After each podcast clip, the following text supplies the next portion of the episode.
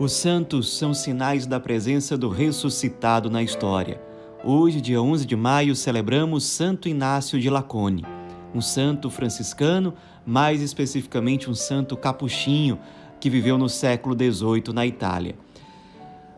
Santo Inácio nasceu e foi batizado com o nome de Vicente. E o pequeno Vicente cresceu numa família muito católica, sua mãe era muitíssimo devota de São Francisco e o consagrou a São Francisco desde o seu nascimento. Ela até tinha o sonho de que ele se tornasse um religioso franciscano. Desde criança, algumas pessoas já o chamavam de Santarello, querendo dizer que ele já mostrava vários sinais de santidade. Era uma criança bastante diferenciada no amor a Jesus, a Maria, à missa, na vivência do Evangelho, das virtudes, enfim, ele se mostrava alguém bastante diferente da média. Ele foi crescendo, é, se desenvolvendo, se aprofundando na vivência do Evangelho, até que, com 17 anos, ele teve uma doença muito grave, esteve à beira da morte praticamente, quando a sua mãe lembrou da consagração que ela havia feito do seu filho a São Francisco e pediu a São Francisco que ele ficasse curado. Ela partilhou isso com ele e ele prometeu a Nosso Senhor que, se ficasse curado, iria pedir ingresso na vida religiosa franciscana, entregando a Deus toda a sua vida por meio do carisma franciscano. Ele, em pouco tempo, recuperou a saúde de forma bastante extraordinária. Só que o tempo passou, ele era ainda muito jovem para ingressar no convento, e depois de dois anos e meio, é, um acontecimento diferenciado o fez lembrar da promessa que ele tinha feito diante de Deus. Ele, caminhando por uma estrada, se encontrou com um animal feroz saiu correndo e, e acabou se safando, mas lembrou da promessa que ele havia feito de que se ele sobrevivesse, ele iria entregar toda a sua vida a Cristo e iria se tornar um religioso franciscano. Ele conversou então com os seus pais, que apoiaram o seu pedido para ingressar na vida religiosa, procurou o convento dos capuchinhos e, a princípio, o superior achou que ele era muito novo, tinha a saúde frágil, porque ele era muito mirradinho, muito magrinho, e não aceitou o ingresso do jovem Vicente dentro do convento franciscano. A família não desistiu. Foram atrás de um marquês, uma pessoa rica que era um grande benfeitor dos franciscanos na época, e pela intercessão desse marquês, os franciscanos acabaram acolhendo Vicente é, dentro do convento capuchinho.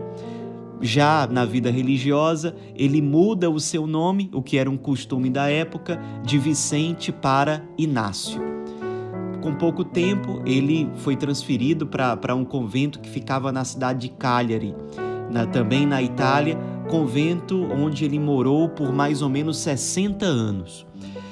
Já no início da vida religiosa, ele era visto por todos como uma figura exemplar de vivência do carisma franciscano e da vida religiosa.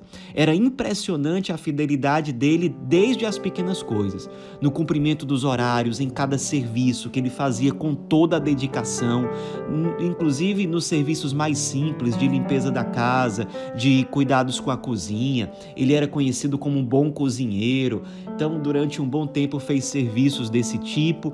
Em tudo que ele fazia, nas orações, era um religioso que passava muito tempo tempo é, imerso na oração, que vivia a missa com uma profundidade, com um ardor muito grande. É, enfim, tudo isso chamava muito a atenção de todos. O sentimento comum que os frades tinham é que eles de fato estavam convivendo com o santo. E aí ele foi cada vez mais progredindo na vida espiritual, na vivência do carisma franciscano, na prática da vida religiosa no convento. E algo extraordinário acaba acontecendo. Ele sempre se dedicou muito ao serviço a Deus nas coisas do convento. Para vocês terem ideia, uma vez ele se dedicou tanto que ele fraquejou mesmo, fisicamente falando. Ele chegou no ponto que ele estava totalmente esgotado. E ali, depois de ter se consumido totalmente, Nossa Senhora falou muito claramente a ele: Coragem, irmão Inácio. Lembre-se da paixão dolorosa do meu divino filho e carregue sua cruz também com paciência. Aquelas palavras da Virgem Maria reacenderam o ânimo nele. E várias vezes era isso que ele fazia, um, se consumir até o fim, se, até o fim, sempre por amor ao Cristo crucificado, por amor à Virgem Maria. É, era muito comum a prática da penitência, do jejum, das mortificações, enfim. Mas o que, que de diferente aconteceu que eu tinha mencionado anteriormente? O superior, Capuchinho, percebeu que o irmão Inácio tinha um, um carisma particular de é, atrair as pessoas, é, era muito doce, muito afável, as pessoas gostavam de estar na presença dele, claro que isso era percebido ali dentro do convento. Mas o superior teve a seguinte ideia: dar ao irmão Inácio uma outra missão dentro do convento, que era a missão de ser um frade mendigo. Hoje em dia não é muito comum, alguns conventos franciscanos do mundo mantêm essa prática. No século XVIII era bem mais comum essa prática que vinha desde os primeiros franciscanos, de os próprios irmãos irem pelas ruas pedindo esmolas, como um ato tanto de ser canal da providência de Deus para os irmãos, como também de exercitar a virtude da pobreza e a virtude da humildade, que são tão caras à espiritualidade franciscana. É essa inspiração que o superior franciscano teve foi uma grande explosão. Já era uma explosão a vida de Inácio dentro do convento. Foi uma explosão agora para toda a cidade de Cagliari, que teve a possibilidade de conhecer mais diretamente aquele frade, aquele homem tão santo. E ele foi com toda alegria, com todo o despojamento, ele era um frade muito alegre, passou a conviver com as pessoas pedindo esmolas e as pessoas vendo a santidade, o bom humor, a doçura na vida daquele frade, elas doavam muitas coisas para o convento através daquele irmão, do irmão Inácio. É, só que várias histórias aconteceram eh, por essa época, ele se tornou realmente muito querido. Vou contar algumas poucas histórias aqui. Havia um comerciante muito rico em Cagliari que estranhava porque o irmão Inácio sempre pedia esmola para todas as pessoas, mas nunca pedia a ele. E esse comerciante começou a se irritar com aquilo foi pessoalmente até o convento conversar com um frade superior da casa e reclamou, disse que é, era um desrespeito que o irmão Inácio não procurasse, nunca lhe dirigisse a palavra e ele queria ajudar o convento.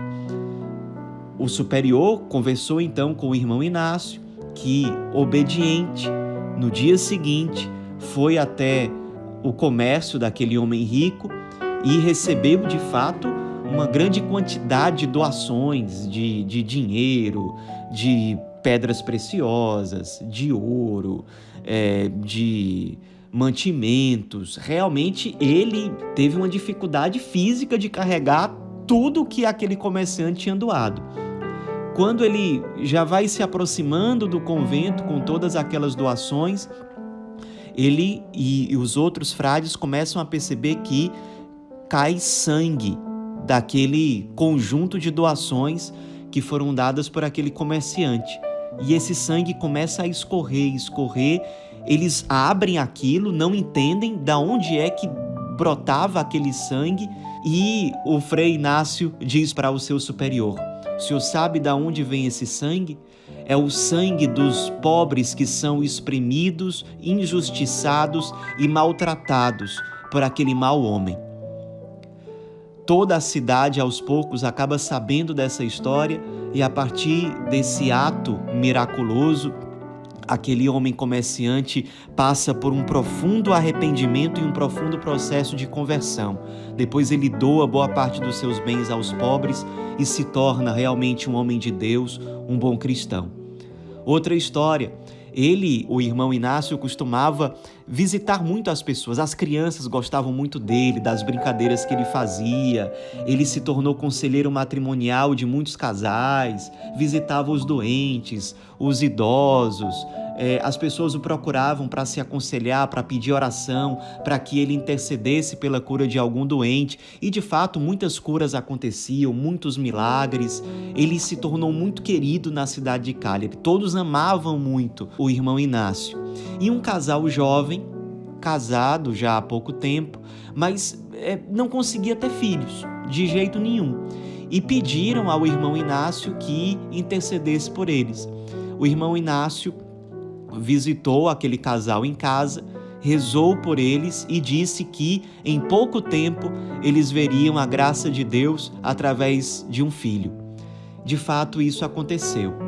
Como foi o filho, a gravidez aconteceu logo depois da visita do irmão Inácio àquela casa, as línguas maldosas começaram a disseminar a história, o boato de que tudo aquilo tinha acontecido porque o irmão Inácio havia traído a sua vocação religiosa é, com aquela mulher que já era casada.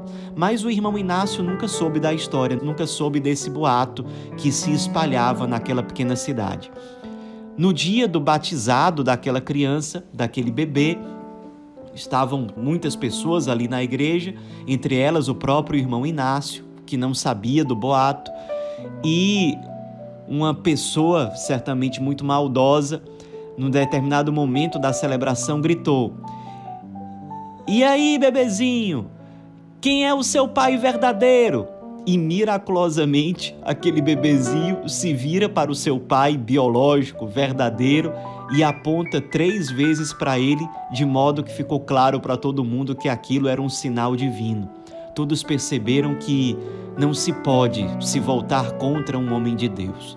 Todos passaram a respeitar e admirar ainda mais o irmão Inácio. Enfim, uma vida não só de muitas curas, muitos milagres, mas de muitas pessoas que se converteram, sobretudo por conviver com o santo. Santo Inácio de Lacone tinha um, um, modo muito peculiar de pregar. Ele não pregava por meio de palestras. Ele pregava por meio da sua vida vivida no contato com as pessoas no cotidiano.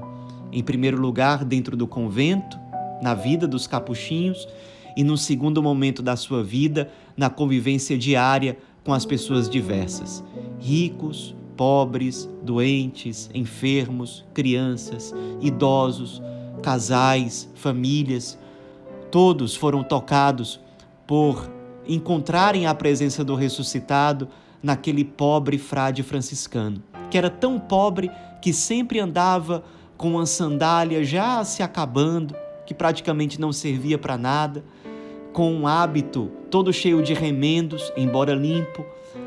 Ele foi, naquele momento, no século XVIII, uma encarnação muito fiel do ideal e do carisma franciscanos. Até hoje, ele é inspiração para franciscanos espalhados nos diversos lugares do mundo. Faleceu depois de 60 anos praticamente de vida religiosa. Muitos milagres aconteceram, inclusive depois de sua morte, por pessoas que pediam a sua intercessão.